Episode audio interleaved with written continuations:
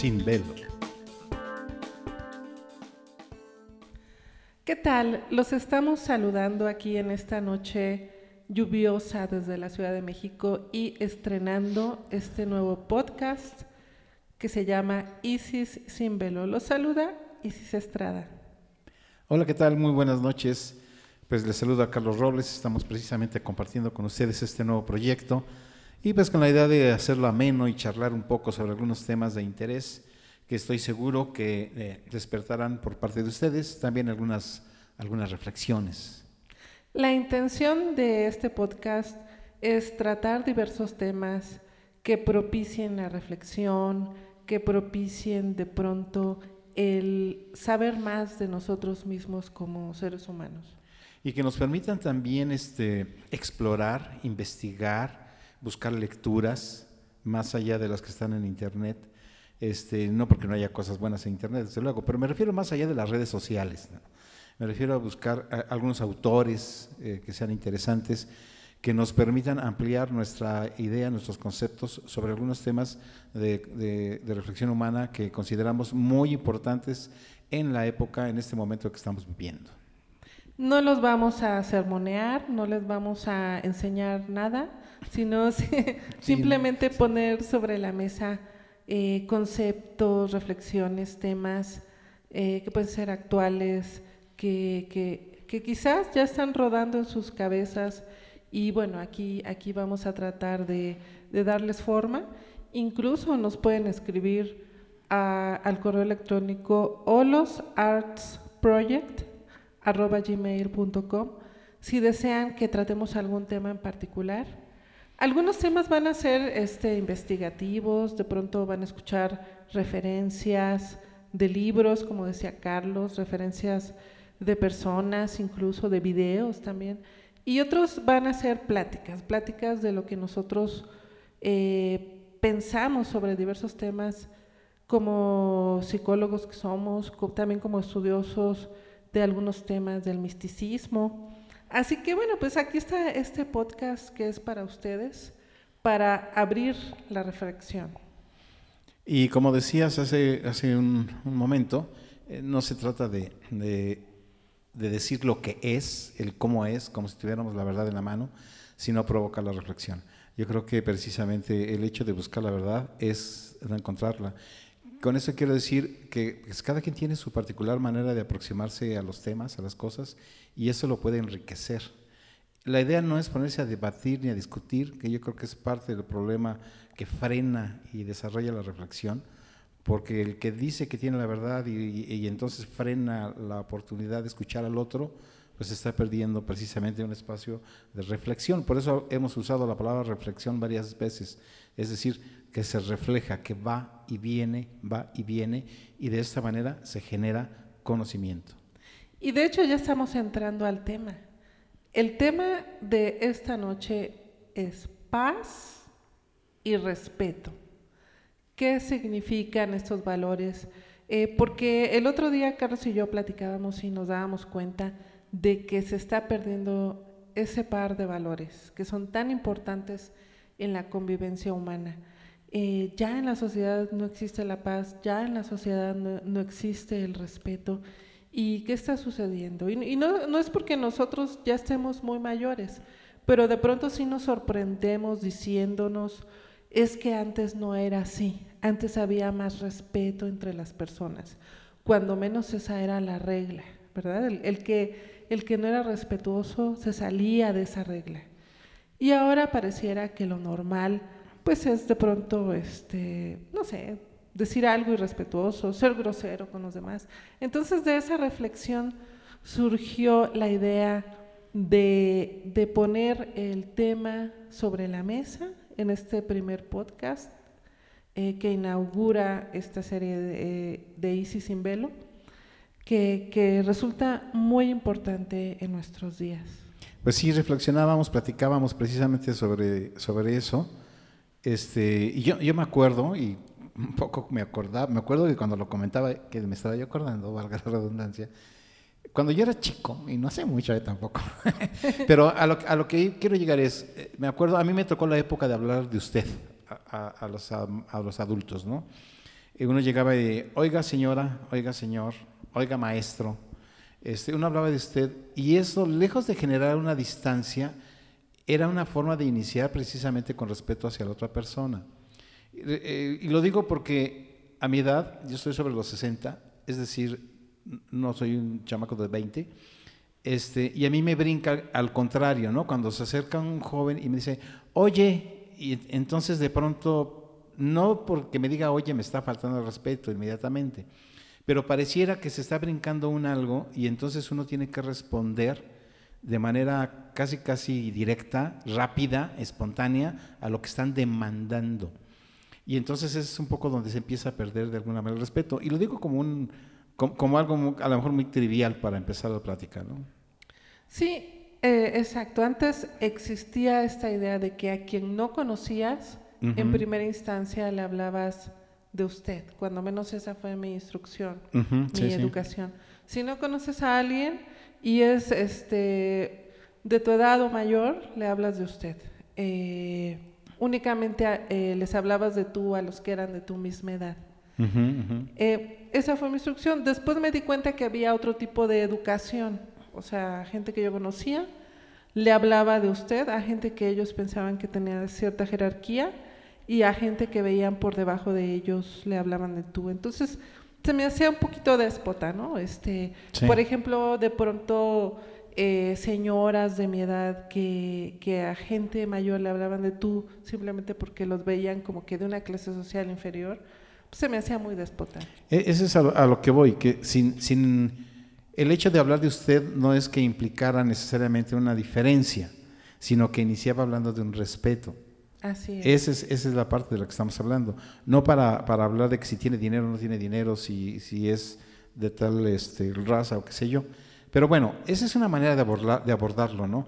Pero este, yo siento que lo que, que sí se ha perdido el respeto a las personas, es decir, que la persona que está enfrente de mí es otro ser humano con otra experiencia, con otras vivencias, con otro conocimiento, y que de entrada yo tendría que iniciar un diálogo con esa persona con respeto, no con imposición, no ordenando, no exigiendo, demandando, criticando, censurando, estando en contra. Y digo todo eso porque es lo que yo veo, que de entrada ya hay una demanda, una crítica, una censura, una orden. Un... Y digo, calma, calma. Creo que no es la manera de, de, iniciar el contacto, la, la plática con alguien, ¿no? Así es. Y ahora con el fenómeno de las redes sociales, pareciera que no estar presencialmente enfrente de una persona le da a la gente derecho a ser agresiva, a faltar al respeto, eh, en fin, una convivencia que no es la que tú tienes cara a cara con los demás. Sí, es, una especie de, protección, ¿no? Eh, eh, el avatar pareciera que es como una especie de máscara y detrás de esa máscara, de ese avatar, no sabemos quién está. Y ciertamente, porque la comunicación cara a cara, no face to Facebook, sino la comunicación cara a cara es distinta porque cuando ves a alguien, este, vas percibiendo inclusive su reacción a lo que uno dice. Y eso permite que entonces también la interacción se dé no nada más en términos de palabras, sino precisamente de convivencia humana. Y eso se pierde a través de las redes sociales. Entonces, desde un hola escrito, que no sabemos si es un hola cariñoso o un hola, ¿no? Este, y bueno, que además todo está politizado, ¿no? O sea, está politizado, hay, hay mucha agresión porque pareciera que el que escribe tiene la razón y lo que lee no lo lee para reflexionarlo, sino para criticarlo, censurarlo y estar en contra. Este, en fin, se, ha dado este fenómeno, ¿no? Nos está dando. Mucha gente se vierte a las redes sociales para desahogarse.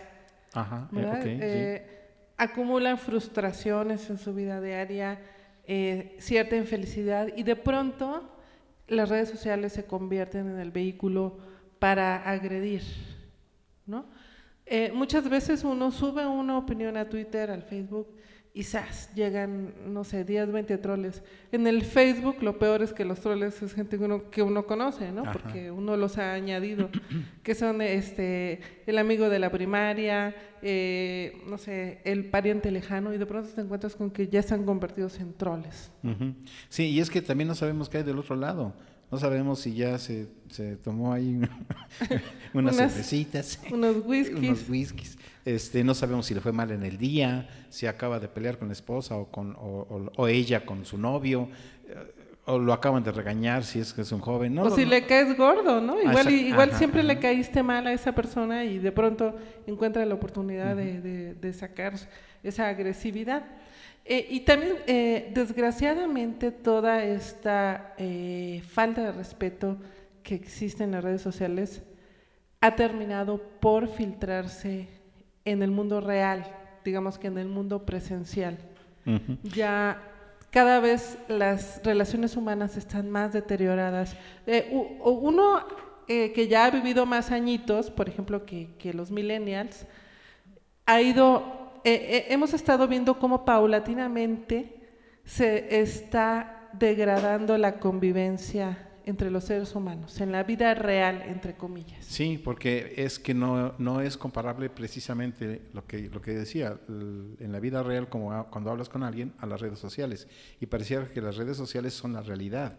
Es, es la verdadera forma, entre comillas, de tratar o de relacionarse con las personas. Y- y no es así. O sea, uno puede poner muchas cosas en las redes, lo cual no significa que sean lo que realmente piensas o sientas.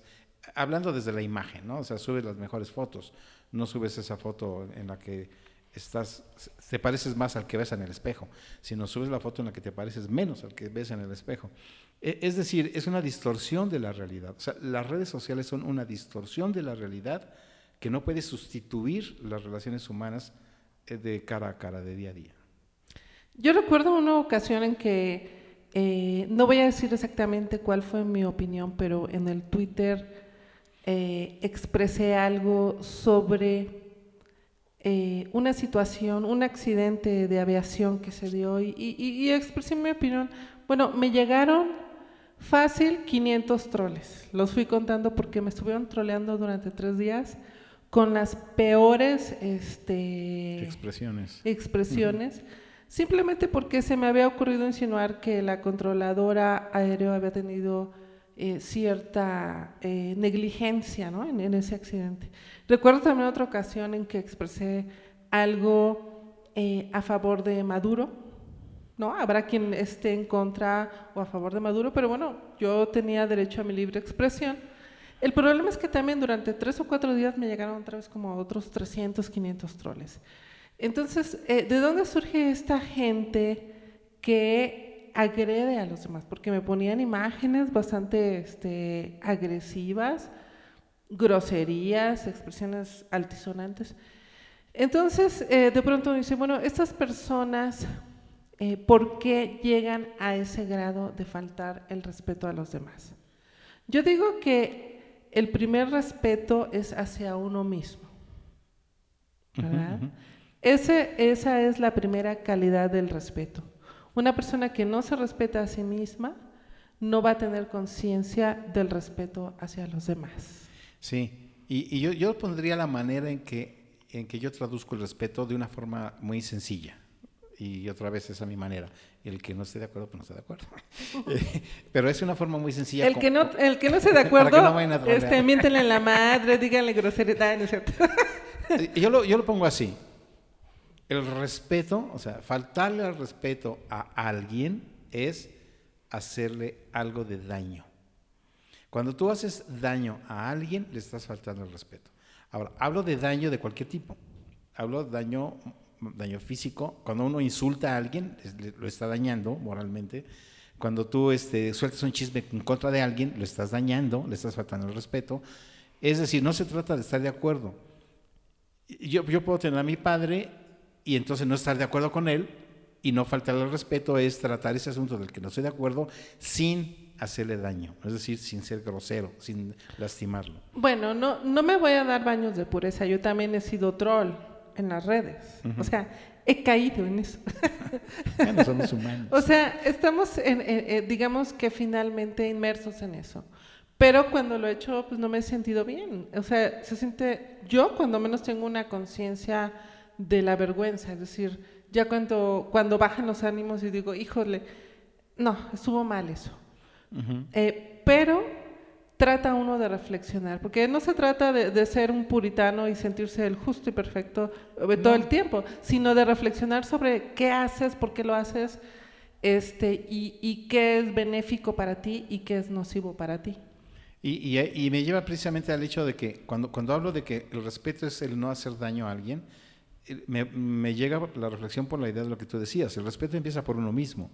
Es decir, yo me respeto a mí mismo, es decir, no me hago daño, no me insulto, no me golpeo, no me tiro, no, no, no me hago daño.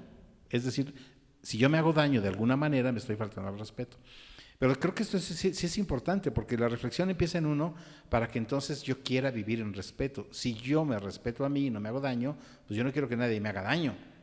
Y si yo no quiero que nadie me haga daño, entendido como respeto, pues entonces tengo que empezar por no faltar el respeto a nadie. O sea, ser agresivo contra los demás es faltarse el respeto a uno mismo como ser humano. Porque uno tiene muchos otros recursos para solucionar una situación. ¿no? Si de pronto algo te indigna, en lugar de inmediatamente caer en la agresión, tiene uno que reflexionar sobre eso, decir, bueno, eh, ¿Qué puedo hacer sobre esto que no estoy de acuerdo? En lugar de insultar a la otra persona porque no estoy de acuerdo con su opinión, ¿qué puedo hacer yo para solucionar esto? Y, soltar la idea de que, de que se tiene la verdad en la mano, porque yo creo que eso es lo, mucho de lo que genera. O sea, yo leo redes sociales y, cada expresión que leo tiene la razón, y el otro tiene la razón, y el otro tiene la razón, y, entonces es un, es un sin razón tremendo, ¿no? Y por eso se falta el respeto. Ahora, estamos hablando de no hacer daño y de respeto. Y esto es muy importante porque nos lleva al siguiente tema que es parte de esto. Si hay respeto, hay paz. Es decir, la paz se empieza a perder cuando existe la falta de respeto. Y hablemos desde el nivel más elemental, cara a cara, persona a persona, hasta hablando de respeto de, país a país, de, mandatario a mandatario, etcétera, etcétera. Como, como bien lo dijo el Benemérito de las Américas, el primer presidente indígena que tuvimos en la República Mexicana, don Benito Juárez, el respeto al derecho ajeno es la paz. Y es muy cierto, o sea, porque cuando uno falta al respeto está propiciando la guerra. O sea, la guerra no es nada más con armamento y los soldados que están en un campo. O sea, la guerra inicia cuando, cuando uno tiene un pensamiento en contra de alguien y desea cierta agresión hacia alguien, estamos hablando de... Pero ¿sabes qué, Carlos? Que de pronto la gente se siente con derecho a agredir. ahí, ahí ellos se justificarían, ¿no? O sea, dirían, bueno, yo tengo el... si el respeto al derecho ajeno es la paz, yo tengo el derecho a agredir a los demás. Eh, es, para la gente es muy fácil, o para la mayoría de la gente, para no generalizar, es muy fácil encontrar pretextos para agredir a los demás. Qué bonito sería que encontráramos pretextos para hacer el bien a los demás.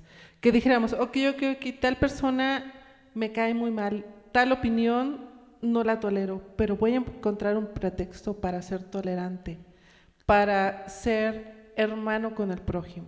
Sí, nada más que estoy de acuerdo. Y entonces vamos en que si el, el derecho al respeto ajeno es la paz, si alguien me dice es que mi derecho es agredirte, yo le diga, discúlpame, pero ese no es el mío. O sea, yo no sé quién dicta el derecho. O sea, ¿cuál es tu derecho? O sea, tu, derecho termina cuando me afectas a mí.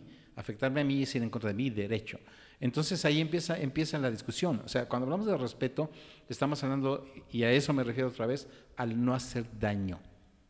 Nadie tiene derecho a hacerle daño a alguien.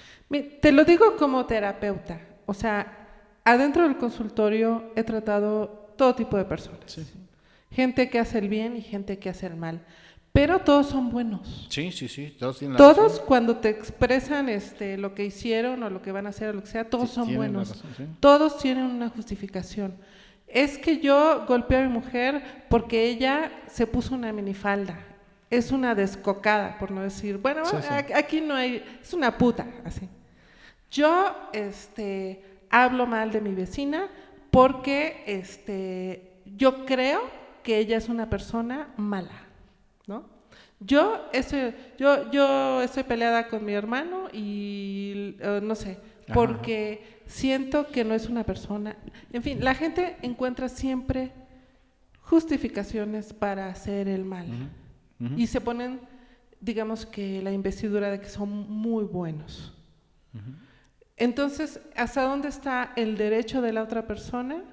Yo regresaría a lo mismo. Se trata precisamente de que si tú en tu expresión, en tu actuar, en lo que dices, estás haciéndole daño a alguien, simplemente estás faltando el respeto. Por eso a mí me parece tan elemental que no, hay, que no habría discusión. Es decir, sí, pero aunque encuentres justificaciones, el hecho de hacerle daño a alguien es una falta de respeto, porque ese es ahí donde empieza el problema. Nadie, y, y ahí me atrevo a hacer un absolutismo, o sea, nadie tiene derecho a lastimar a nadie. O sea, porque entonces no estamos hablando de derechos, estamos hablando de que cualquiera tiene, encuentra una justificación, como pasa con las guerras, como pasa con todo el mundo, para precisamente perjudicar al otro. Y ese es el problema de la guerra. es, un asunto tan sutil que todos los seres humanos deberíamos de reflexionar sobre esto.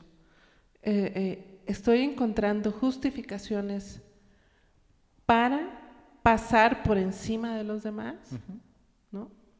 Ah, eso es un asunto muy importante. Si, todo el mundo tuviera conciencia de eso, quizás lograríamos esa paz que tanto deseamos. Porque entonces la reflexión sería eh, reflexionar para cómo solucionar eso sin hacerle daño al otro.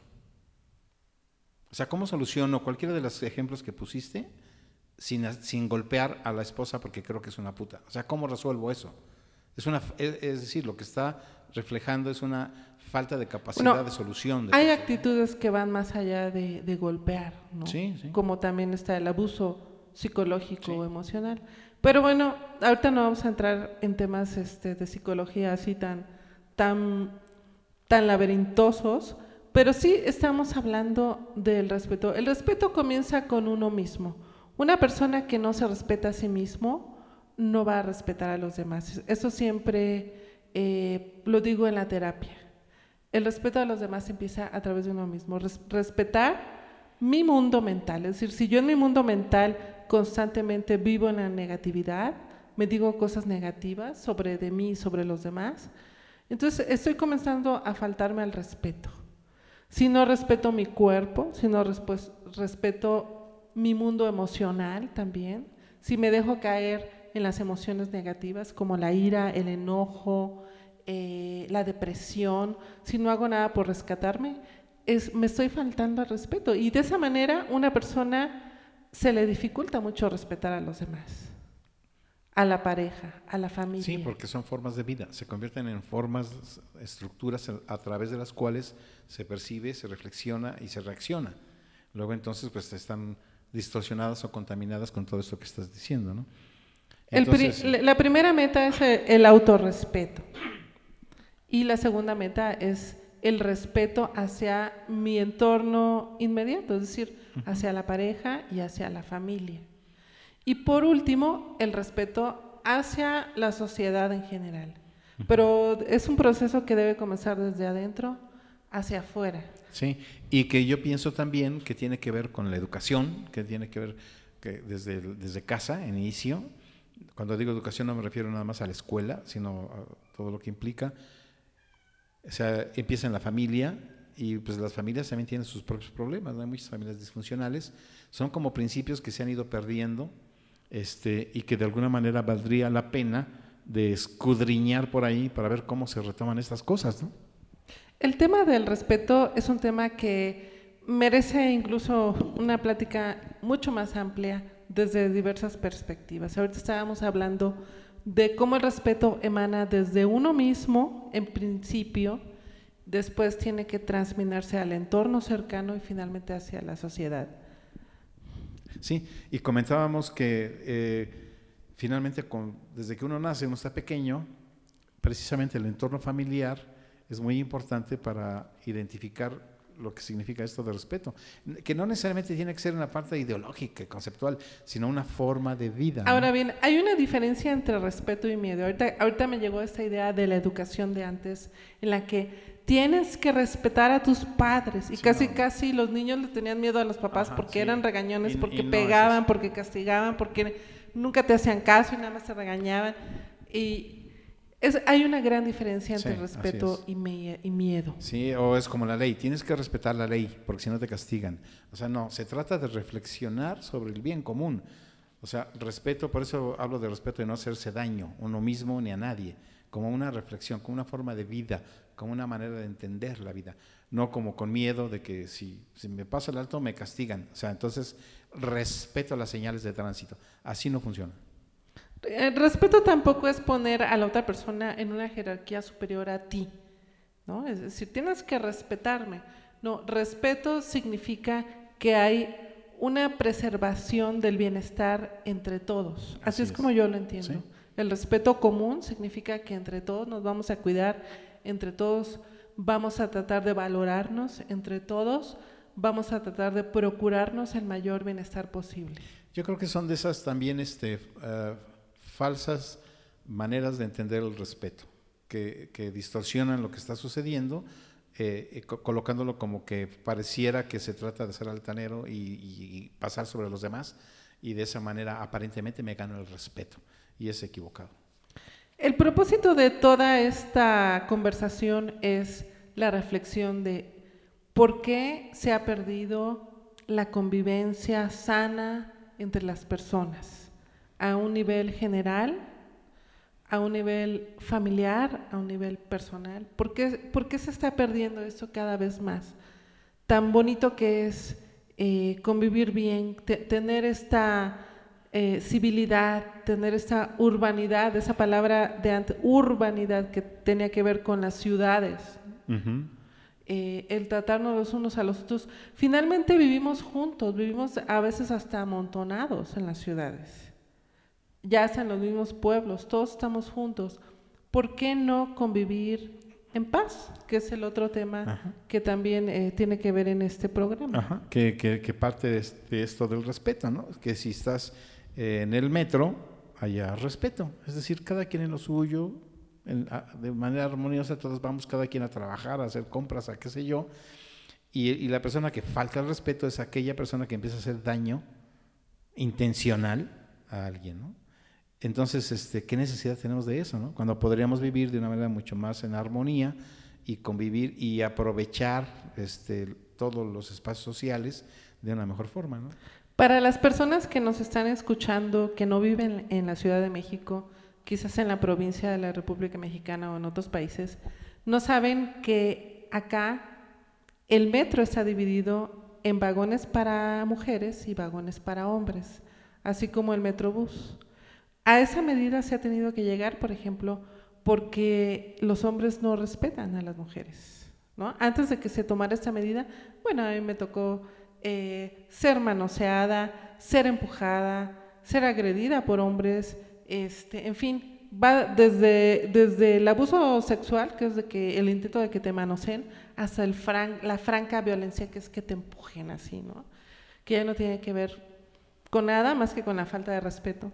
Y, y, es, es, difícil, ¿no? Es difícil pensar, bueno, ¿por qué tenemos que llegar así a que, que, nos separen, ¿no? Como si unos fueran animaloides y las otras. Pero bueno, eh, tampoco es la gran diferencia porque en el vagón de las mujeres también se dan muchas agresiones. Mujeres que si, si, ven que llegas así bien vestida y todo, hasta te empujan porque ya les diste envidia, ¿no? En fin, el respeto no tiene que ver tampoco con el machismo o con el feminismo o con ningún tipo de ismo.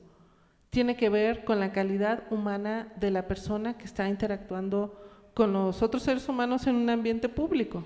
Y de eso estamos hablando precisamente. Se trata de que, de que eh, pudiéramos alcanzar el respeto como seres humanos absolutamente todos, en todos los contextos sociales, y hablo en todo el mundo, no hablo nada más de México, ni hablo nada más de la Ciudad de México. O sea, que como seres humanos podamos alcanzar el respeto que merece el ser humano en, toda esta expresión, este, que desafortunadamente está muy pisoteado y esto de los derechos humanos también que tanto se dice es una muestra de que no existe una conciencia real del respeto al ser humano que habita este planeta Tierra. En principio tenemos que abrirnos, salirnos de nuestro propio egoísmo y, pensar más en los demás, tratar de entenderlos, tratar de comprender al otro, de ponerse en su lugar, de eh, hacer este juego mental de, bueno, si yo estuviera en su situación, ¿cómo me sentiría? Muy poca gente realiza este juego mental de salir de su propio egoísmo, de su, de su propio ego, de su propio mundo pequeñito y entrar en el mundo del otro. Y darse cuenta de que en realidad somos eh, una sola especie humana, tenemos que aprender a convivir. Sí, pero vivimos el paradigma del poder. Vivimos el paradigma del poder y lo vivimos desde hace miles de años. Es decir, quien tiene el poder dictamina lo que está bien, lo que está mal, el que debe ir de un lado, el que debe de ir del otro, el, blanco, el negro, la religión, el que tiene dinero, el que no tiene dinero. O sea, este paradigma del poder es el que genera mucho de todo lo que estamos hablando porque precisamente pareciera que el que tiene poder eh, habla de respeto y le tienes que respetar. O sea, el que dictamina el qué es el respeto, con todo lo que hemos estado hablando, ¿no? Porque para poder encontrar precisamente enfrente un ser humano, tienes que quitarte la idea del poder, de ser más que él, de, alguna manera de querer tener una lucha de poder en el diálogo. Por eso estamos hablando de que en redes sociales todo el mundo quiere tener poder, todo el mundo tiene la razón si quitamos todo eso, si quitamos esta lucha de poder entre unas y otras personas, posiblemente veamos enfrente de nosotros un ser humano más con el que tenemos la oportunidad de crecer como seres humanos. Definitivamente la situación actual requiere un pensamiento mucho más complejo, no tan simplista, no tan cerrado. Eh, saber distinguir entre diferentes tipos de poder. ¿no? Tenemos el poder totalmente oligárquico, que impone, que no le importa eh, las masas, que únicamente piensa en su beneficio personal, en la acumulación de riqueza y demás poder. Y por otro lado, también tenemos el poder que, que se preocupa por el más desprotegido. Lo digo y a, mí no me da pena, finalmente es mi podcast. Así que este, yo apoyo totalmente a López Obrador. Es, es un eh, buen mandatario es una persona que afortunadamente consiguió derribar una dictadura de muchas décadas, la del PRI y la del PAN.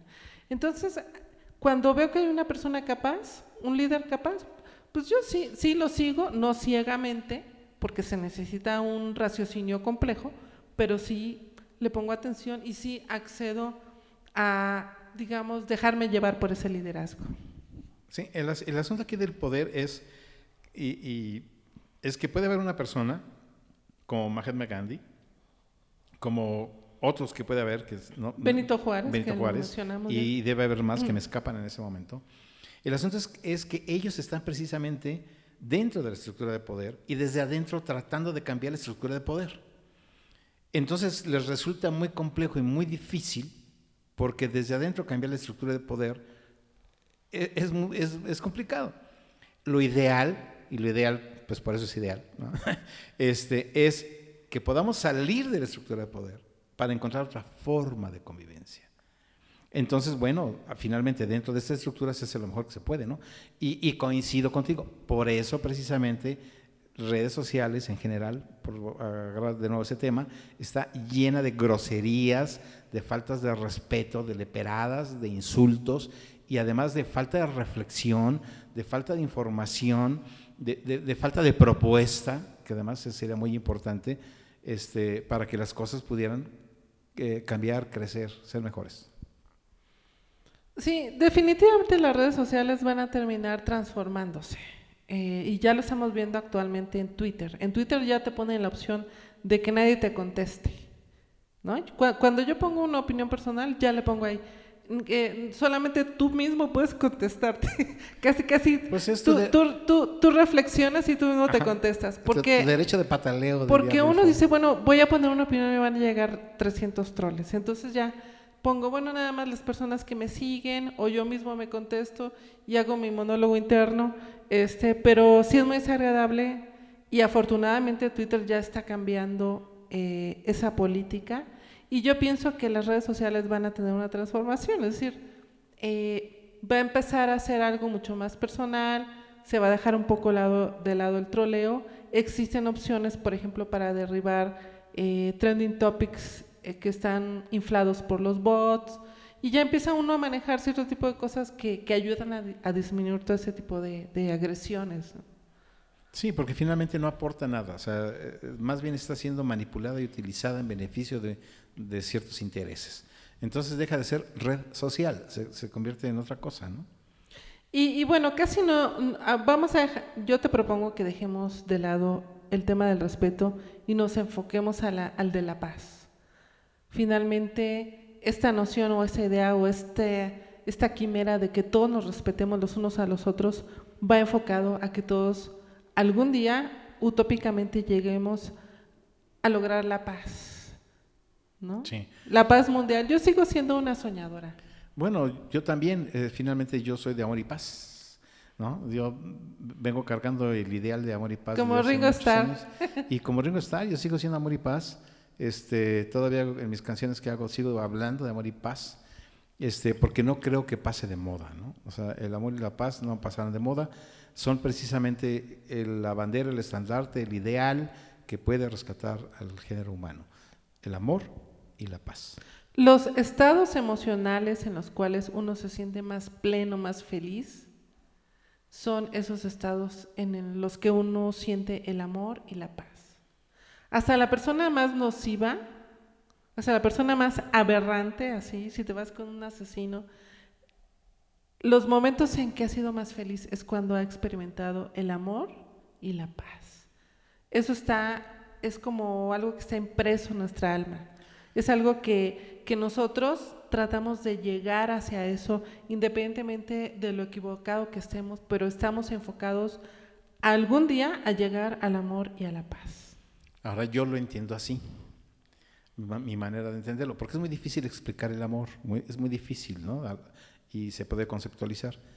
Pero en mi idea es que cuando podemos armonizar, que no en equilibrio, armonizar quiere decir que, fluye caóticamente, se mueve de diferentes eh, formas, no me gusta la palabra equilibrio, pero sí armónico, lo que pensamos, nuestras ideas, nuestros conceptos, nuestras reflexiones, cuando armonizamos eso con nuestros sentimientos, nuestras emociones, y cuando armonizamos eso con nuestra fisiología, nuestro cuerpo, nuestra respiración, y cuando armonizamos esto con nuestro sentido de trascendencia, es decir, el valor que tiene cada palabra, cada cosa que hacemos, cómo trasciende en los demás, en la historia, en la vida, en la humanidad.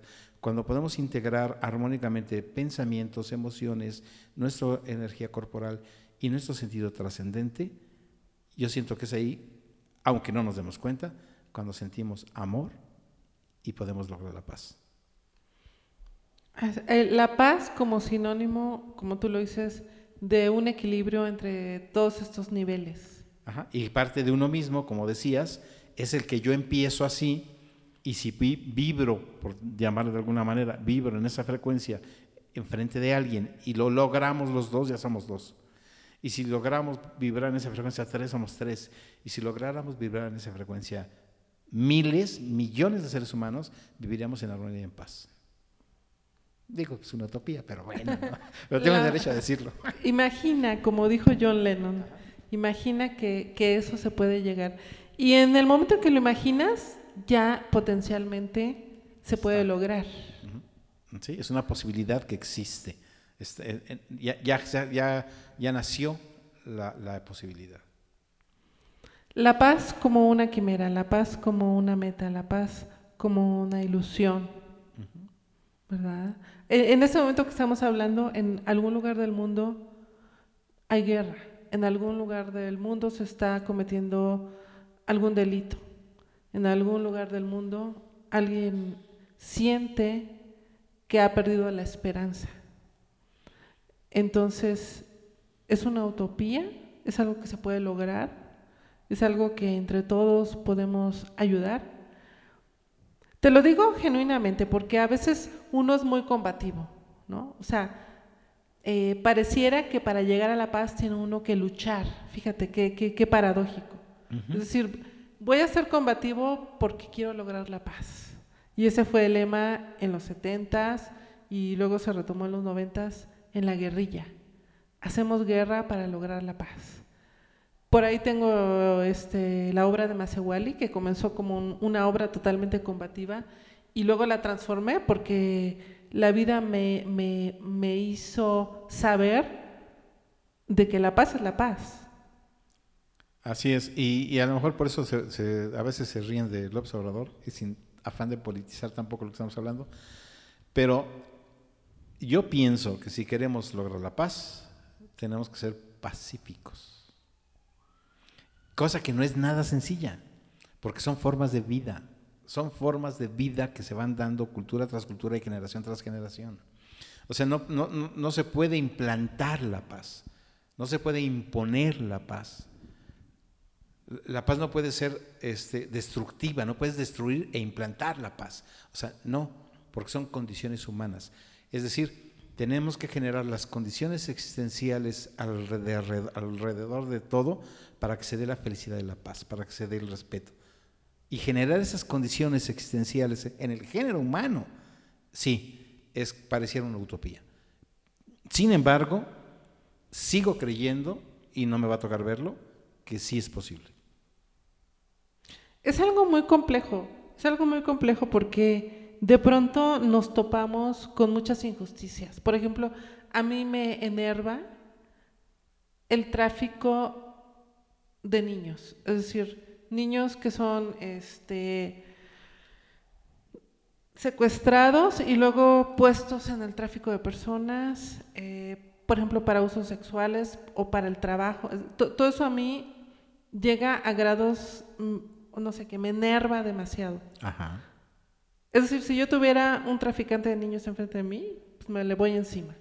Entonces, ¿cómo, por ejemplo, una persona que está en la búsqueda espiritual, ¿cómo lidiamos con eso? Con, situaciones que tú sabes que son de abuso de poder, de aquellos que, gobiernan el mundo o intentan gobernarlo, y, cómo uno escapa de la ira, cómo uno escapa de, esta combatividad y llega a esa paz.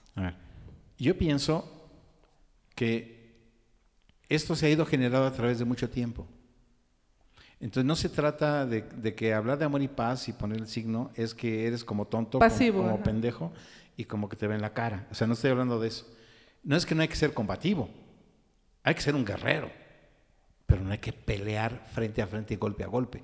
Es decir, la lucha es diferente. Hay que ser un guerrero y hay que ser tenaz y hay que ser persistente y hay que, eh, eh, no hay que quedarse callado y hay que hacer muchas cosas. Pero no estoy hablando de salir y quemar cuadros a lo estúpido. No, para nada. Eh, eh, Además que esas son personas pagadas. O sea, eh, estoy, estoy hablando precisamente de que, de que un guerrero empieza con la impecabilidad, como tú decías, con uno mismo, y tiene que empezar a sembrar y a sembrar y a sembrar, a sembrar con, con, las personas cercanas, con lo que escribe, con lo que hace, con lo que dice, dependiendo de a qué se dedica. Porque esto, es, eso tiene que ver con generación tras generación tras generación. Por eso dije que posiblemente no me toque. O sea, yo no digo de que lograr la paz signifique quedarse sin hacer nada, estático. Yo digo que hay que construir la paz, hay que generar condiciones de existencia para vivir en paz. Y esto demanda de mucha gente que tenga realmente reflexión y conciencia para que todos los días esté cultivando y haciendo cosas para ir derrocando ese sistema corrupto que tanto daño nos ha hecho. ¿no? O sea, no, es, no estamos esperando la varita mágica que cambie todo. Pero estamos hablando de algo que se fue sembrando a través de miles de años. O sea, si yo me regreso a los griegos a, escuchar hablar de democracia, y por eso este, a, Platón, a Sócrates, este, me doy cuenta cómo desde ahí las cosas andaban mal, ¿no? O si me voy al derecho romano, que ahora el derecho se basa mucho, en, desde luego que ha habido evolución y cambio, pero el derecho romano, desde ahí tenemos problemas drásticos muy fuertes. Si me regreso con la religión, igual me regreso dos mil años y tenemos problemas, ¿no? O sea, eso es a, eh, eh, a, eso me refiero que es algo que se ha ido instalando a través del tiempo y el tiempo y el tiempo basado en el poder. Quitar eso, derrocar eso, lleva su tiempo. Espero que no sean dos mil años, no necesariamente. Pero sí, sobre todo es un estado de conciencia. Tenemos que cambiar el paradigma que nos está eh, hegemónicamente manipulando. En una época, cuando yo era muy jovencita, leía mucho a Krishnamurti.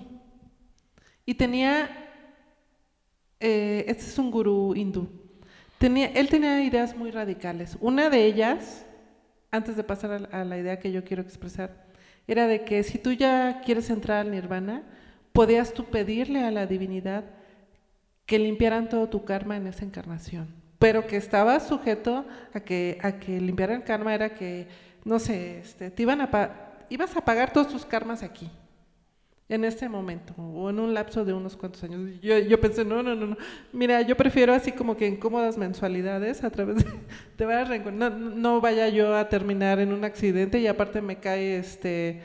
Eh, no sé, algo encima y luego el volcán Popocatépetl y el temblor juntos, ¿no? Entonces, este, pero algo muy importante que leí de él es que cuando una persona instaura, un paradigma en esta realidad, ese paradigma se hace real.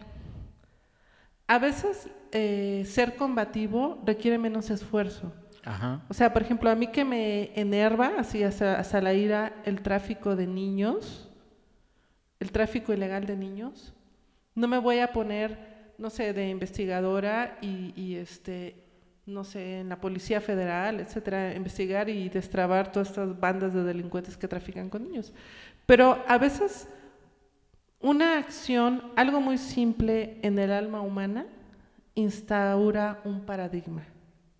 Quizás simplemente el hecho de decir, esto yo no lo quiero, en mi realidad en esta civilización humana, eso es algo que yo repudio y no lo deseo y no lo quiero, quizás algo tan simple, si es genuino, ayude a que eso finalmente desaparezca. Es el inicio de un germen, es como, como un germen, como un organismo.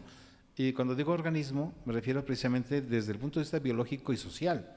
Es decir, un organismo, un órgano y un organismo social, es decir, que es una célula que inicia y puede multiplicarse poco a poco, poco a poco, porque ya existe. Es, precisamente a, lo que me refiero. Es, lo, ponemos, lo colocamos, lo instalamos, lo desarrollamos, lo vamos, eh, lo nutrimos como, como se nutren las células, se nutre, se nutre, se nutre, se nutre hasta que se empodera realmente. ¿no? Es decir, no hay que destruir para construir, hay que crear. Y creando se desplaza lo que está haciendo obstáculo. A lo mejor será muy romántico y muy tardado, pero, pero es una respuesta finalmente. O sea, es una manera. Puede ser romántico y tardado, pero ese romanticismo a veces surte. Por ejemplo, el Maestro Jesús, Jesucristo, terminó en la cruz, ¿no? O sea, en el momento en que lo crucificaron, parecía que él era un loco, un soñador, este, alguien fuera, no sé, de, la realidad. Y él decía, él decía, y por eso lo crucificaron, que él iba a derrotar al imperio romano. Por eso hasta le pusieron la corona de, de espinas, porque se burlaron de él, ¿no? Los romanos. Ay, el rey de los judíos, jaja. Pero finalmente lo logró. Es decir, 500 años después, Roma se convirtió al cristianismo. Lo que pasa es, que el tiempo este, del universo es muy distinto al tiempo de los seres humanos. Sí, Pero él tomó una determinación, él creó un paradigma, como dijo Krishnamurti. Si en tu alma creas un paradigma, ya es una realidad. Se hace una realidad. Y, yo lo veo ahí, ¿no? Es, decir, este principio lo veo en el Maestro Jesús, Jesucristo. Eh, ahí, él dijo, yo voy a derrotar este imperio a través del alma. Y lo logró. 500 años después. Está bien. Yo creo que el compromiso sería precisamente de que si, si, si tú lo, lo, concibes, existe y está ahí, ahora el compromiso es, es nutrirlo, ¿no?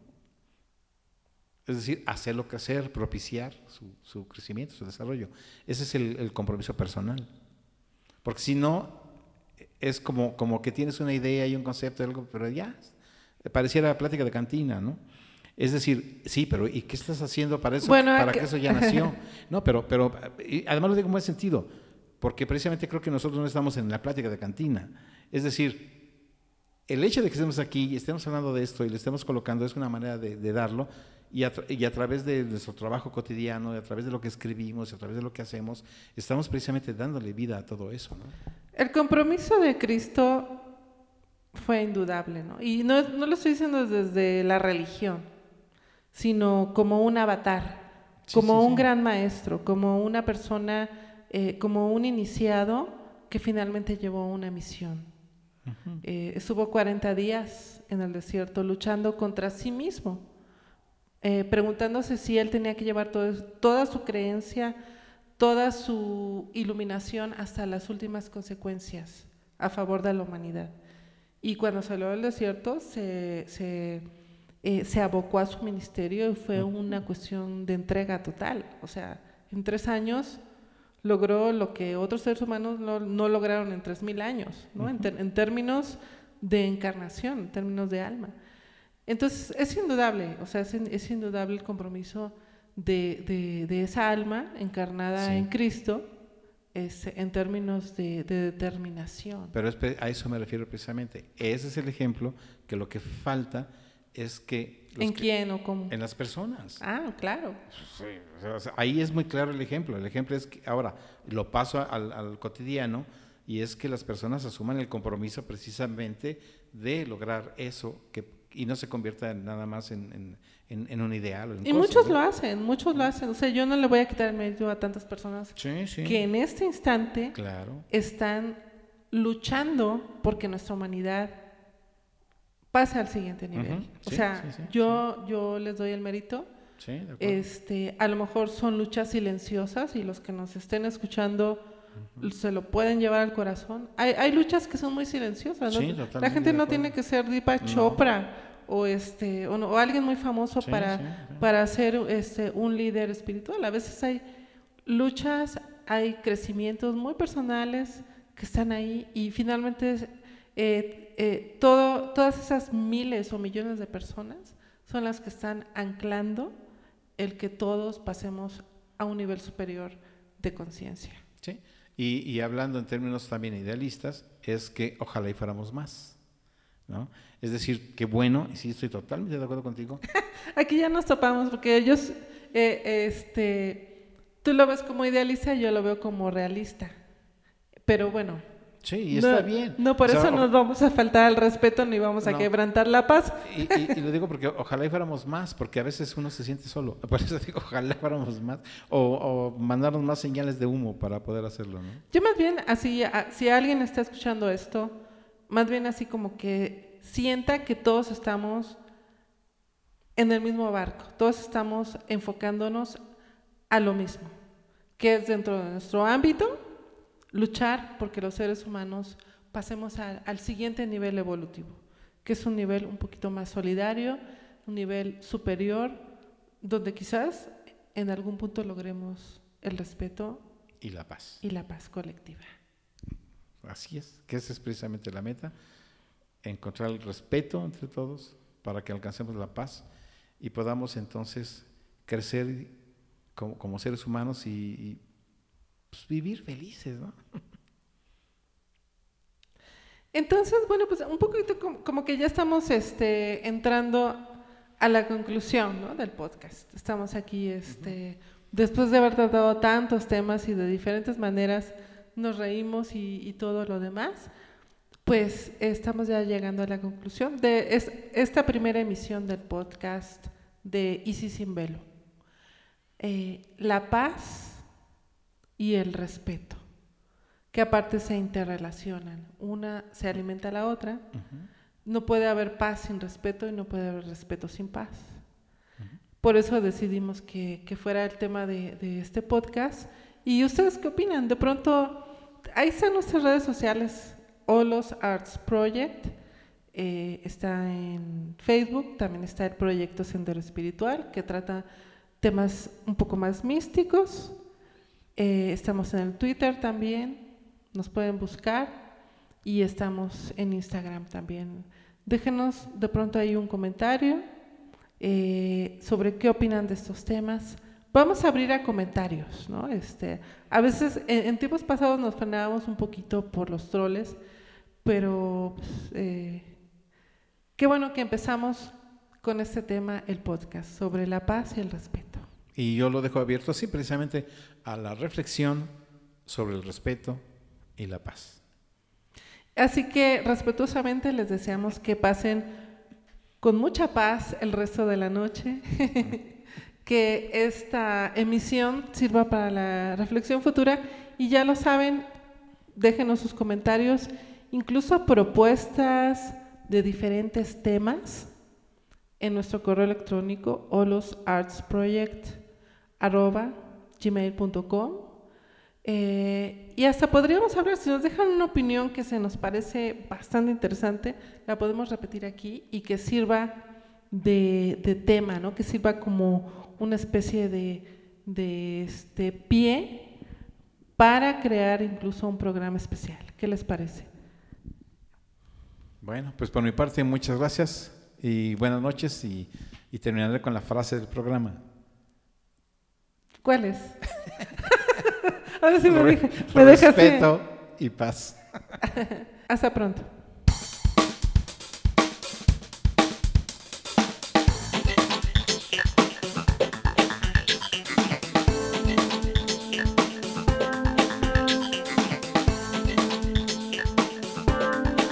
Easy, sin velo.